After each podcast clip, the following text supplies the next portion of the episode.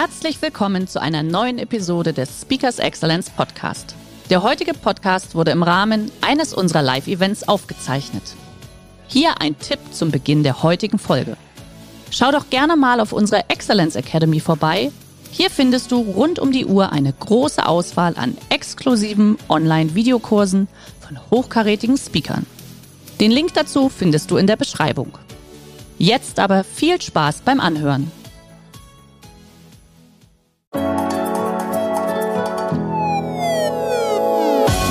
Und damit willkommen zu einer neuen Episode von Speakers Excellence, dem Podcast für Geschäftsführer, Veranstaltungs- oder Marketingprofis, die für ihr Event einen Speaker suchen, der ihre Gäste inspiriert, aktiviert und dafür sorgt, dass noch lange begeistert von ihrer Veranstaltung gesprochen wird. Ich bin Ihr Gastgeber Ulf Zinne. Los geht's. Die Fähigkeit, die richtigen Entscheidungen für das eigene Unternehmen zu treffen, wird in diesen bewegten Zeiten immer herausfordernder. Eine Möglichkeit zur Erleichterung ist es zum Beispiel, Ergebnisse aus großen Datenpools oder auch künstliche Intelligenz zu nutzen. Doch dabei stellt sich nur eine Frage. Wir müssen uns als Gesellschaft ja nicht nur fragen, was wir eventuell kurzfristig schneller und wirtschaftlicher erreichen können, sondern vor allem, wer wir langfristig sein wollen und auch, wie wir dabei gerade mit den Menschen umgehen wollen. Mein heutiger Gast setzt sich unter anderem aus der Sicht von Familienunternehmen deswegen dafür ein, unter anderem künstliche Intelligenz so einzusetzen, dass es den Kunden wie auch dem Unternehmen dient. Und dazu gehört eben auch, ganz klar, dass Algorithmen nicht immer das letzte Wort haben dürfen. Sie ist eine Ausnahmeunternehmerin, wurde vom Handelsblatt als eine der Top 50 Unternehmerinnen Deutschlands ausgezeichnet, engagiert sich politisch im Rahmen der jungen Unternehmer und ist zudem ein sehr, sehr gesehener Gast auf kleinen und großen Bühnen. Und umso mehr freue ich mich, dass wir heute auf dieser sehr kleinen Zweier Podcast-Bühne miteinander sprechen und sage herzlich willkommen, Isabel Grupp. Herzlichen Dank für die Einladung, lieber Ulf. Sehr, sehr gerne. Isabel, mal so als leichte Einstiegsfrage. Was ist denn für dich heutzutage eine gute Entscheidung?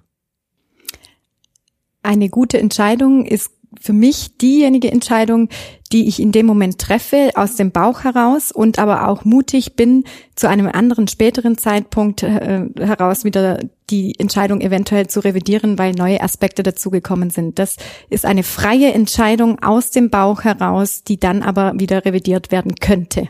Ich kann jetzt schon mein Podcast-Skript völlig über den Haufen schmeißen, weil ich das so cool finde, dass du als eine der Top 50 Unternehmerinnen Deutschlands sagst, aus dem Bauch heraus. Ist das eine Fähigkeit, die dir in der Wirtschaft oftmals zu selten vorkommt und auch ein klares Statement zu sagen, wir haben nun mal bei den Herausforderungen, die wir haben, dürfen und müssen wir uns auch mehr auf unser Bauchgefühl verlassen?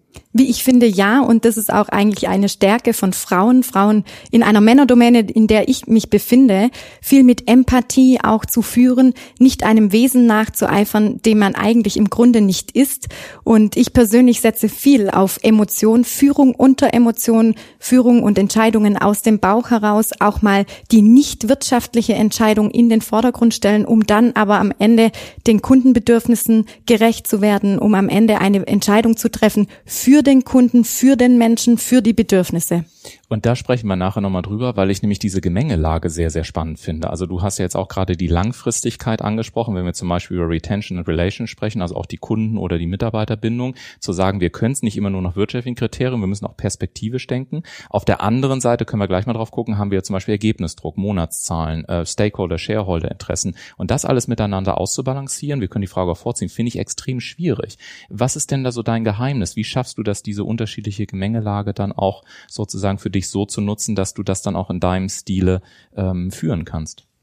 Also es ist natürlich so kurzfristig gesehen, wenn man dann nur die wirtschaftlichen Entscheidungen trifft, hat man kurzfristig Erfolg. Aber wenn ich langfristig beispielsweise bei uns in Produktion eine Produktionsplanung habe und ähm, ein Kunde aber anruft und sagt, er hat aus Versehen vergessen zu bestellen oder Dinge sind hängen geblieben im System und er braucht es aber sofort, weil ansonsten steht das komplette Band still und alle im Prozess hängen und es werden Konventionalstrafen fällig, dass man dann auch mal in der Lage ist, akut und aktiv in den Prozess einzugreifen, eine nicht wirtschaftliche Lösung in dem Sinne ähm, äh, zu entscheiden, dass man sagt, man unterbricht einen laufenden anderen Prozess, der eigentlich standardmäßig geplant war, versucht dann die Bedürfnisse des Kunden, der akut ein Problem hat, aus der Patsche zu helfen und dort dann in eine, eine Situation herzustellen, dass der Kunde langfristig dann perspektivisch gesehen zufrieden ist. Und auf kurzfristigen Erfolg raus sind wir nicht. Wir haben nachhaltiges Unternehmertum. Wir versuchen, die Probleme zu lösen und mit unseren Kunden, Lieferanten, aber auch mit unseren Mitarbeitern nachhaltig in die Zukunft zu gehen. Und da muss man auch äh, in schwierigen Situationen zusammenstehen und dann kann man in dem Prozess zusammen partnerschaftlich in die Zukunft besser zusammen werden bin ich absolut deiner Meinung. Ähm, und das ist so wunderschön, ähm, weil ich weiß noch ganz offen gesagt, dass ich oftmals auch so die Situation hatte, dass Entscheidungen auch bei mir angefochten worden sind, weil man eben gesagt hat, hey, wenn du jetzt das und so machst, kannst du besser skalieren und ähnliches. Aber dann hast du eben so einen Moment, wo du sagst, nee, das mag zwar kurzfristig die Zahlen nach oben bringen, bringt aber langfristig nichts. Und ich finde, mir wird zu selten mittlerweile in systemischen Zusammenhängen gedacht.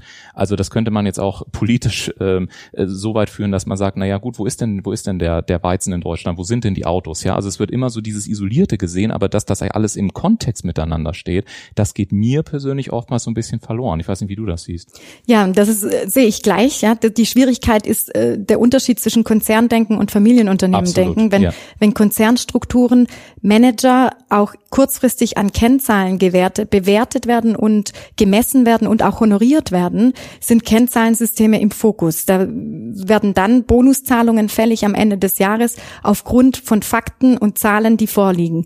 Wenn wir uns rein auf Fakten immer beziehen, wir haben aber dann auch mal ein Jahr, das ähm, uns durch durch Themen wie auch immer auch in eine nicht ganz äh, optimalste Situation manövriert hat, aber wir nachhaltig den Partner ähm, in der Zukunft auch begleiten und da auch generationengerecht denken, dass wir nicht nur Einjahresziele, Zweijahresziele, sondern dass wir auch den Kindern unserer Mitarbeiter Arbeitsplätze zur Verfügung stellen können, dass wir Generationen damit am Leben halten, das Unternehmen wieder in die nächste Generation zu führen. Und das sind unsere langfristigen Ziele, die wir haben. Und daher ist es für uns wichtig, nachhaltig, unternehmerisch, langfristig zu denken. Und was ich ganz spannend finde, ähm, weil du gerade das Wort äh, KPIs, äh, Kennzahlen angesprochen hast, wenn wir uns alleine mal anschauen, wie sich äh, Projekte mittlerweile auch verändern, dann geht es ja zum Beispiel auch nicht mehr darum, dass nur das Alpha-Tier irgendwas sagt und alle anderen schweigen, sondern man versucht ja auch wirklich mehr und mehr im Bereich Agile und ähnliches wirklich zum Beispiel dafür zu sorgen, dass äh, alle Mitarbeiter integriert werden, dass für die, für die Lösung von heute bestehenden, teilweise auch sehr komplexen Aufgaben wirklich alle Mitarbeiter zusammenkommen. Und da stellt sich natürlich die Frage, wenn es also darum geht, kreativ zu sein zum Beispiel, wenn es darum geht, äh, selbstorganisatorische Teams auch aufzubauen und ähnliches, wie sich natürlich auch Kennzahlen womöglich für die Zukunft verändern werden. Und ich erwarte jetzt nicht um Gottes Willen, dass du schon die finale Antwort drauf hast, aber was sind denn so Kennzahlen, wo du sagst, da wird mir persönlich viel zu wenig Wert drauf gelegt?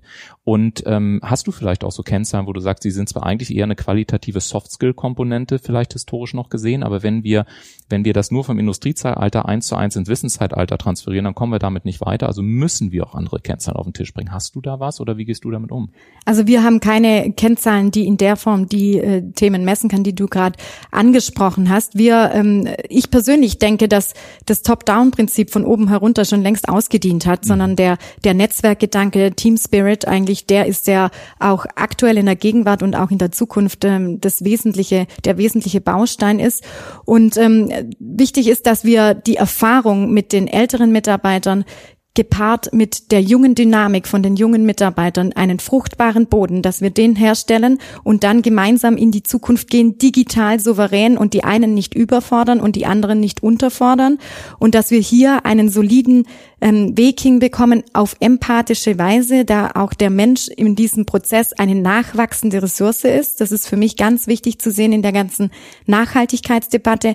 Ganz wichtig, dass auch der Mensch in der Gesellschaft eine nachwachsende Ressource ist und hier nicht nur der Fokus auf Klima- und Umweltpolitik gelegt werden muss, das natürlich eine Komponente davon ist, sondern auch wir eine nachwachsende Ressource ist. Und es bringt nichts, wenn das Surrounding ähm, äh, komplett äh, betrachtet wird, aber die Menschen, die in diesem Surrounding leben, in dieser Umwelt leben, immer kranker werden. Und wir merken, dass die Gesellschaft einen Trend, ähm, wir, wir merken es an den Krankenständen, wir merken es an den neuen Krankheiten, die immer mehr zunehmen, dass wir hier den Fokus unbedingt auf die Menschen, auf die nachhaltige Ressource Mensch legen müssen und dann auch zudem nicht nur die Menschen betrachten, auch finanzielle Stabilität, finanzielle Nachhaltigkeit in den Fokus nehmen.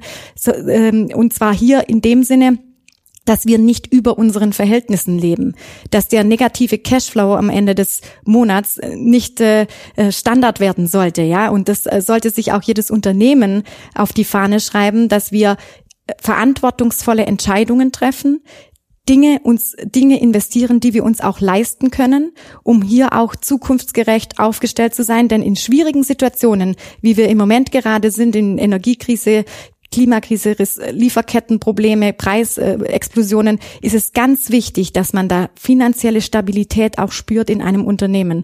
Und daher sind äh, die Säulen der Nachhaltigkeit Mensch, finanzielle Stabilität und auch Klima- und Umweltpolitik ganz, ganz wichtig. Und was ich so schön finde, das kann man jetzt als Hörer natürlich nicht sehen, aber man finde ich, man hört es auch in der Stimmung, die rüberkommt. Du hast so einen ganz kristallklaren Blick. Du schaust mich die ganze Zeit an. Du hast so eine Vibration, die du auch in diesen Raum, der sich hier aufbaut, gerade reinbringt, dass ich mich frage, Weißt du, es gibt ja immer so ein paar Buzzwords, die jeder irgendwie auch mal gerne verwendet. Du hast gerade auch ein paar dafür genannt. Aber der Unterschied für mich zwischen einem Buzzword und dem, was du machst, sind Werte. Dass man sagt, ich meine das auch so. Das sind für mich kompromisslos einzuhaltende Werte. Die sind für mich auch nicht diskutierbar, die sind unverhandelbar. Ich habe zwischen den Zeilen schon ein paar Sachen rausgehört, aber ich möchte keine Antworten in den Mund legen. Was sind deine ganz persönlichen unverhandelbaren Werte? Egal, ob du im Unternehmen bist, egal, ob du im Kunden arbeitest, egal, ob man hier Speakerin bucht oder was auch immer. Meistens hat man ja so drei, vier, fünf zentrale Werte, wo man sagt, komme was wolle, das ist die, die, die Säule oder das sind die Säulen meiner eigenen Identität. Darf ich dich fragen, welche das sind bei dir? Mein Leben ist auf Werten, ähm, also Stabilität ist für mich, also ist auf Werten aufgebaut. Ich sage, für mich ist es wichtig, dass wir Verbindlichkeit spüren in der Gesellschaft, dass wir Respekt haben, dass wir auf Augenhöhe kommunizieren, dass wir zuverlässig sind und dass wir Vorbilder sind. Ich kann nichts von jemandem erwarten, was ich selber nicht leben kann. Deshalb versuche ich, mein bestes Vorbild zu sein und ich erwarte das eigentlich auch von allen Unternehmern, dass sie die besten Vorbilder sind für ihre Mitarbeiter, um hier Menschen zu inspirieren, Menschen zu empowern, Menschen mitzunehmen. Und ich brenne für das, was ich tue. Und ich mache das mit voller Leidenschaft. Und ich denke, das ist auch ein, ein, eine, ein Hauptrezept für jeden, für jeden Unternehmer, dass er für das, was er was er tut, brennen muss. Ich habe noch ein paar Fragen, die ich dir gerne stellen würde und äh, natürlich darfst du auch irgendwann sagen, ich möchte diese Fragen nicht beantworten.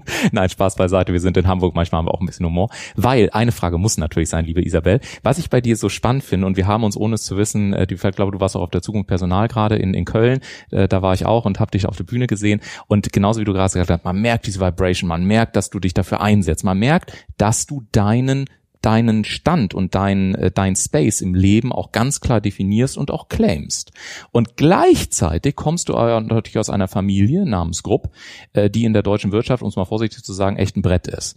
Und was ich mich jetzt gefragt habe, ist, in dieser Gemengelage, von der ich vorhin sprach, da gibt's ja noch mehr Komponenten. Da geht es ja auch zum Beispiel um Tradition einerseits und auf der anderen Seite Modernität. Da geht es um die eigene Person versus öffentliche Wirkung, die womöglich die ganze Family betrifft, wenn du als ausgewiesene Unternehmerin irgendwo irgendwas erzählst. Das heißt, da ich so oft merke, dass die Leute krampfhaft versuchen, ihre eigene Position im Leben zu finden und immer irgendwie abhängig sind von allen möglichen Außenfaktoren, wie hast du es geschafft, eine so klare Position aufzubauen, zu vertreten und genau zu repräsentieren, wer du bist? Was ist da das Erfolgsgeheimnis, was du anderen mitgeben kannst? Ich persönlich habe mein ganzes Leben lang Unternehmertum vorgelebt bekommen. Mein Vater war mein größtes Vorbild auf beruflicher Ebene. Das ganze Leben lang habe ich gesehen, wie eigentlich oder gedacht, wie eigentlich ein Unternehmer zu sein hat. Als ich dann ins Unternehmen reingekommen bin, habe ich relativ schnell festgestellt, dass ich ich persönlich einem menschlichen Wesen nacheifer, das ich im Grunde selber gar nicht bin, denn ich bin eine Frau, ich bin empathisch, ich bin voller Emotionen. Ich sehe die fachliche Komponente bei meinem Vater exzellent, wir ergänzen uns da super. Ich bin habe wahnsinnig viel von ihm gelernt und er ist mein größter Mentor, aber ich selber bin eine ganz andere Persönlichkeit mhm. und ähm, ich führe unter Emotionen und als ich erkannt habe, dass es nichts bringt, einem Wesen nachzueifern, das ich im Grunde selber nicht bin, sondern ich selbst bin und ich authentisch bin und das auch so okay ist, dass ich auf meine Art und Weise meine, meinen Weg gehe, dann erst wurde ich erfolgreich. Und dazu bin ich gekommen durch starke Reflexion, durch extreme persönliche Weiterentwicklung, durch ein starkes Umfeld, das mich konfrontiert hat mit, mit ähm, fairem Feedback, mit einer offenen Feedback-Kultur und auf Menschen habe ich gehört, die, die mir sehr wichtig sind im Leben und die mich begleitet haben und fair und konstruktiv auch ähm, ein Feedback gegeben haben. Und das hat mich zu der Person gemacht, in der, äh, die ich heute bin, dass ich ich selbst bin und ich ein, in einer weiblichen Form in einer Männerdomäne auch ein Unternehmen führen kann, auf meine Art und Weise, gemeinsam mit meinem Vater, der sehr traditions- und konservativ ein Unternehmen führt. Und unser, unser beider Mix ist wahnsinnig fruchtbar. Und äh, ich denke auch, dass es äh, ein Beispiel sein könnte für viele traditionsreiche, konservative Unternehmen. Das auf jeden Fall. Und ich habe jetzt schon wieder 500 Anschlussfragen. Diese Folge wird wahrscheinlich extended oder so. Aber nein, ich bleibe in der Zeit, die wir vereinbart haben. Keine Sorge. Aber lass mal daran andocken. Du hast gerade deinen Papa angesprochen und natürlich auch das Thema Unternehmensnachfolge spielt ja dann auch eine wesentliche Rolle. Und ich weiß eben aus meiner eigenen Erfahrung, weil ich jetzt auch seit 20 Jahren da im Business irgendwie rum äh, unterwegs bin und natürlich trifft man da auch immer wieder auf Familienunternehmen und ich glaube, was heißt ich glaube, wir sehen es auch an den Zahlen, dass dieses Thema Unternehmensnachfolge eines der ganz, ganz, ganz wichtigen und großen Themen ist, die wir generell hier in dieser Wirtschaft zu bewerkstelligen haben. Und was ich bei euch so spannend fand, war, dass es euch auch nach außen, egal welches Interview ich mir zum Beispiel auch in der Vorbereitung angeschaut habe, wirkt es auf mich so, dass ihr ganz klare Spielregeln habt, die ihr einhaltet. Zum Beispiel wirkt es auf mich so, ich kann mich täuschen, alles was vor oder auf der Bühne passiert, da haben wir ein klares einheitliches Bild. Wir diskutieren im Hintergrund. Wir bringen nichts in die Öffentlichkeit. Es wirkt auf mich so, als ob ihr gegenseitig ein grenzenloses Vertrauen auch gegenseitig habt. Es wirkt auf mich so, als ob ihr eine extreme Kultur der Offenheit auch untereinander pflegt und euch gleichzeitig akzeptiert in dem Wissen, was der andere womöglich nicht hat. Das ist aber alles nur so, wie es auf mich wirkt. Mich würde mal interessieren, da es euch ja offensichtlich so gut gelungen ist, diese Unternehmensnachfolge auch so weit erstmal auf den Weg zu bringen. Was sind auch aus der persönlichen Erfahrung Faktoren, wo du sagst, wenn ich jemanden anderen beraten könnte oder ein anderes Familienunternehmen begleiten dürfte, dann wäre das meine Hauptempfehlung aus diesen zwei und drei Punkten, die am Ende Pareto-effizient mindestens 80 Prozent erstmal dieses Erfolges ausmachen. Ja, also zum einen denke ich, dass klare Spielregeln schon angesprochen werden sollten und äh, in dem Fall ist es war ja bei uns auch ein Prozess. Ich bin ins Unternehmen gekommen. Wir haben ähm, sonst immer die Vater-Tochter-Rolle gehabt und auf einmal waren wir ähm, beruflich miteinander konfrontiert. Ist natürlich eine komplett neue Situation und das sind zwei Rollen, die man eigentlich einnimmt, ja. Und äh, ich muss auch ganz klar sagen, als Tochter braucht man auch einen Vater, selbst wenn man im Berufsleben steht. Und äh, für mich war es äh, sehr stark zu erkennen, dass ich einen Vater brauche äh, im privaten Umfeld und da auch einen Ansprechpartner haben muss muss und ich auch die Tochter sein darf, ja, und da auch ähm, die Themen platziert, äh, platzieren möchte, die eine Tochter platziert und dann auf anderer ähm, Ebene im Berufsleben, dass wir da auf Augenhöhe kommunizieren, dass wir hier klare Spielregeln haben, dass unsere Diskussionen auch nicht in die, ähm, in die Öffentlichkeit getragen werden, dass wir uns respektieren und dass wir auch schauen, dass wir am Ende des Tages an einem Strang ziehen. So ist es immer ein Kompromiss. Mein Vater macht viele Kompromisse, wenn er mir gegenüber, auch wenn, wenn Dinge für mich unverhandelbar sind, auch für die, für die Zukunft, äh, beispielsweise die Digitalisierung, ist er sehr kompromissbereit und lässt auch los und vertraut mir da. Und deshalb bedingungsloses Vertrauen ist das Stichwort unserer Beziehung. Er vertraut mir bedingungslos, ich aber ihm auch. Wenn er mir dann auch ähm, am Anfang als ich gekommen bin ins Unternehmen, hat seine finanzielle Strategie äh, übermittelt und auch mitgeteilt, wie er es gerne führen würde. Und da war ich am Anfang sehr kritisch und ich bin des Besseren überzeugt worden, dass es einfach der richtige Weg ist, so wie er das Unternehmen führt, auch in der Vergangenheit. Und auch da habe ich einen Kompromiss äh, eingesehen und gesagt, dass seine Strategie aufgeht. Und so ist es in allen Situationen, wo man sich nicht einig ist, immer ein Kompromiss.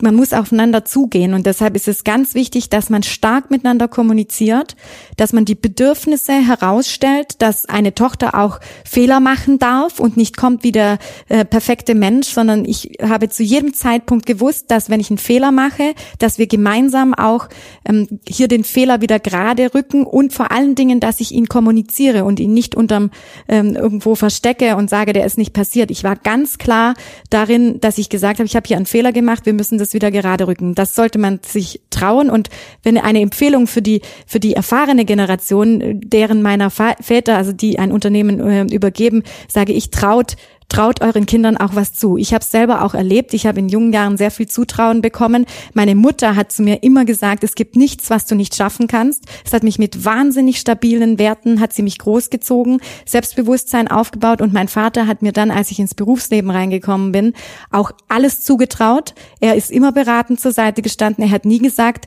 du kannst es nicht. Er hat gesagt, mach, wenn du eine Idee hast, mach, aber dann mach selber. Von nichts kommt nichts. Und ja. ähm, das Zutrauen, dieses, diesen Background zu spüren, auch von einem ähm, Vater, ist natürlich sehr, sehr wertvoll und das bekommt leider nicht jeder Nachfolger, nicht jede Nachfolgerin. Und es ist aber zwingend wichtig, dass man den Kindern auch was zutraut und die auch Fehler machen dürfen. Wow. Das war mein Statement. Ich würde gerne nochmal anschließen, auch mit diesen Zutrauen und auch mit diesen Entscheidungen, äh, die du dann ja auch triffst. Ihr seid ja im Prinzip als Unternehmen ein Zulieferer. Also im Prinzip jeder kennt euch, weil wir euch in irgendeiner Form mit Kabel, mit Kunststoff, was auch immer, irgendwo in den Haushaltsgeräten mit drin haben werden. Auf der anderen Seite produziert ihr aber natürlich von der Unternehmensstrategie ja für andere Brands.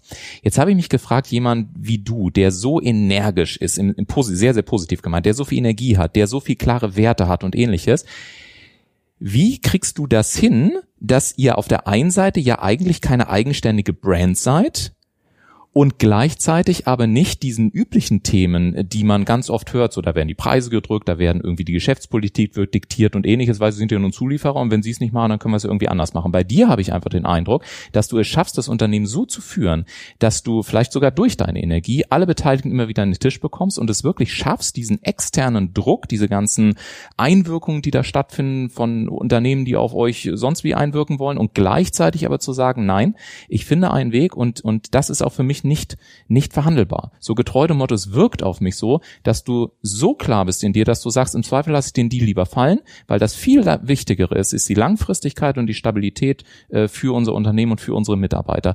Äh, ich sehe dich nicken. Ist das diese Klarheit, die am Ende auch so ein Ja, also ich finde, jeder sollte wissen, welche Rolle er hat und welche, welche Position er vertritt. Wir sind Zulieferer der Industrie. Wir produzieren für die Marken und sind auch da für die Marken. Es ist nicht so, dass wir eine groß, äh, große Brand sind und uns jeder kennt, also im Markt ähm, natürlich, aber es ist unsere Rolle als Zulieferer und der Rolle sind wir uns ja. also durch, durchaus bewusst. Und jetzt ist die Herausforderung, wie kriegen wir es hin, dass wir uns auch als Zulieferer der Industrie in einer Region im, in, in Trochtelfingen, ja, Kreis Reutlingen, Schwäbische Alb, als attraktiver Arbeitgeber ja. trotzdem noch positionieren. Und da ist natürlich ein Familienunternehmen, das Gesicht zeigt, das auch ähm, Werte zeigt. Wie führe ich in ein Unternehmen? Wie möchte ich unser Unternehmen nach vorne bringen? Ist für mich immens wichtig, dass man hier transparente Prozesse hat, vor allem jetzt gerade unter dem Thema Fachkräftemangel im Bereich Recruiting. Da sollte jeder Bewerber, wo wir hier vom War for Talent sprechen, dass wir hier auch ähm, ganz klare, transparente Prozesse haben. Jeder Bewerber sollte sehen, wer steht für die Familie, wer steht hinter der Familie, wie ist der Team Spirit, mit welcher Vision geht das Team Plastromeyer in die Zukunft und wer sind hier die Gesichter dazu, wie ist die Unternehmerfamilie. So kann sich jeder Bewerber entscheiden, gehe ich in ein Familienunternehmen, wie beispielsweise wir es sind bei Plastromeyer, oder gehe ich in Konzernstrukturen, bin eventuell eventuell dort eher eine Nummer, habe aber dort andere Annehmlichkeiten. Und ähm, deshalb ist es ganz klar, sich da zu positionieren am Markt und zu zeigen, wer sind wir, was können wir und wie, wohin wollen wir gehen. Und ich denke, das ist auch eine Herausforderung heutzutage, dass man sich hier ganz klar positioniert in einer Welt, in der scheinbar alles unmöglich ist. Absolut und äh, vielleicht machen wir das irgendwann mal zusammen, wenn ich das so äh, so frech sagen darf. Aber äh, ich will auf folgenden Punkt hinaus. Ich würde mir so sehr wünschen, Isabel, dass genau das, was du gerade gesagt hast, dass das selbst schon in der Schule, spätestens in der Oberstufe vermittelt wird. Weil ich habe ich habe äh, sieben Jahre bei Otto gearbeitet in Hamburg, großer Konzern, und ich kann heute wirklich noch jedem dieses Unternehmen empfehlen. Das ist eine fantastische Zeit gewesen, sage ich auch wirklich ganz offen. Und gleichzeitig habe ich aber ganz persönlich für mich gemerkt, dass ich kein Konzernmensch bin, dass ich diesen Mittelstand brauche, dass ich das Kleine möchte dass ich enger in Entscheidungsprozessen. Das, das ist so, wie ich funktioniere.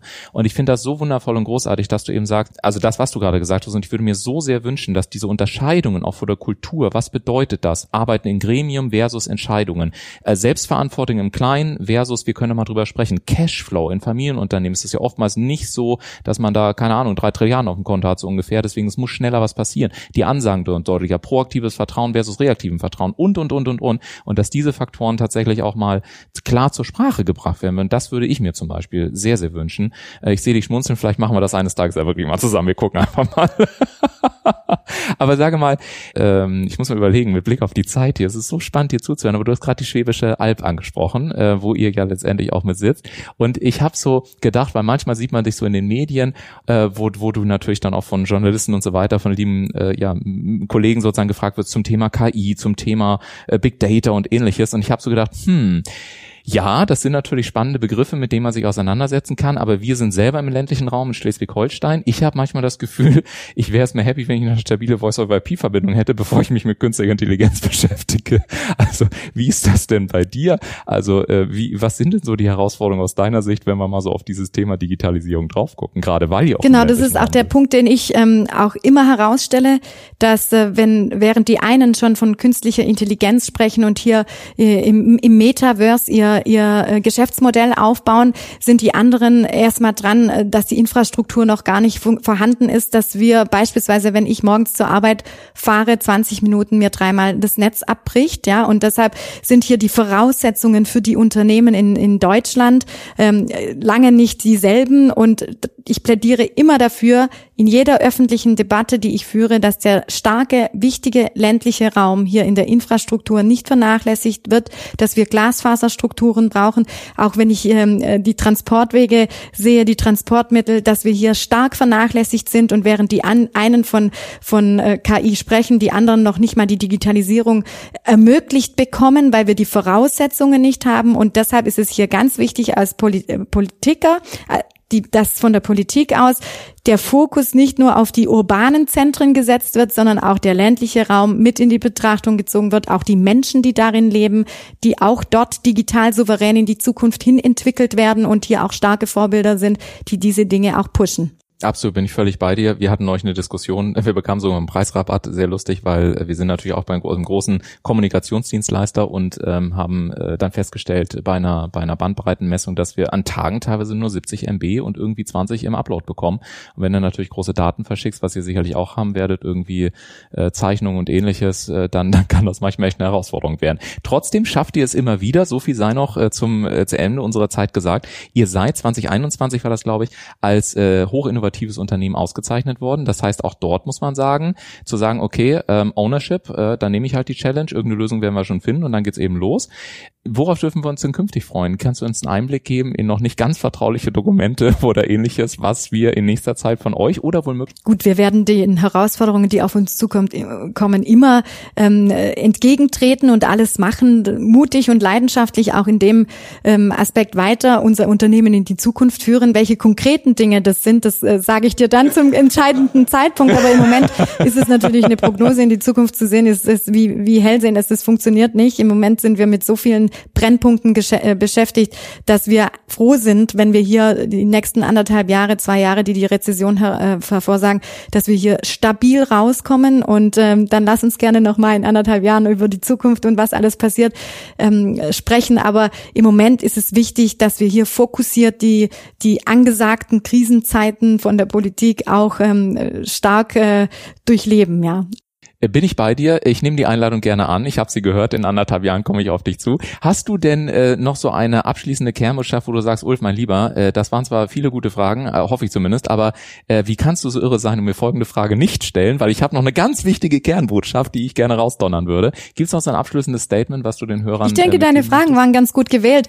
Möchte aber zum Abschluss nochmal betonen, dass es für mich ganz wichtig ist, in der Nachhaltigkeitsdebatte, die wir aktuell haben zum Thema Umwelt- und äh, Klimapolitik, bitte auch unbedingt äh, die nachhaltige Ressource Mensch mit reinzunehmen, hier auch den Fokus auf den Menschen zu lassen und auch finanzielle Nachhaltigkeit mit stabilen finanziellen Mitteln in die Zukunft zu gehen und hier diese drei Aspekte mit zu berücksichtigen und hier auch ein Appell an die Politik, ja, auch finanzielle Stabilität, dass wir hier nicht über unseren Verhältnissen investieren, nicht über unseren Verhältnissen leben. Das ist ganz, ganz wichtig, um durch solche Krisen, die jetzt auf uns zukommen, hier stark wieder rauszukommen.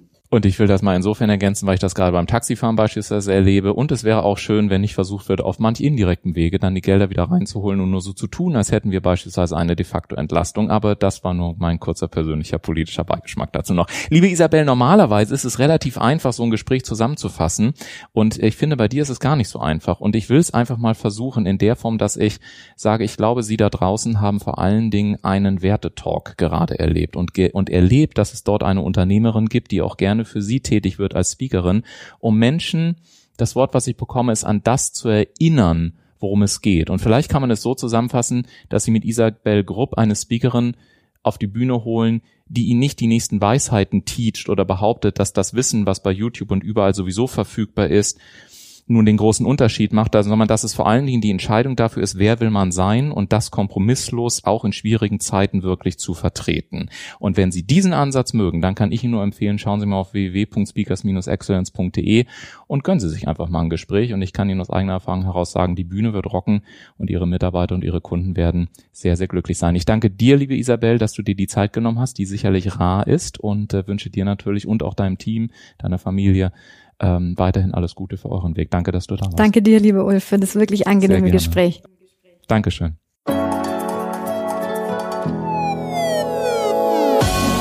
Ihnen die heutige Episode gefallen? Möchten Sie mehr darüber wissen, wie unser heutiger Gast auch Ihre Gäste inspiriert, aktiviert und dafür sorgt, dass noch lange begeistert von Ihrer Veranstaltung gesprochen wird? Dann rufen Sie uns gerne an oder senden Sie uns eine E-Mail an info at speakers-excellence.de. Und wenn Sie auch künftig von den besten Unternehmern und Speakern inspiriert werden wollen, dann abonnieren Sie gerne noch diesen Podcast, denn dann werden Sie automatisch und kostenlos über alle neuen Folgen informiert. Der heutige Vortrag hat dir gefallen? Dann schau dich doch gerne auf unserem Kanal um oder sei live bei einem Forum dabei. Weitere Informationen findest du in der Beschreibung. Bis zum nächsten Mal.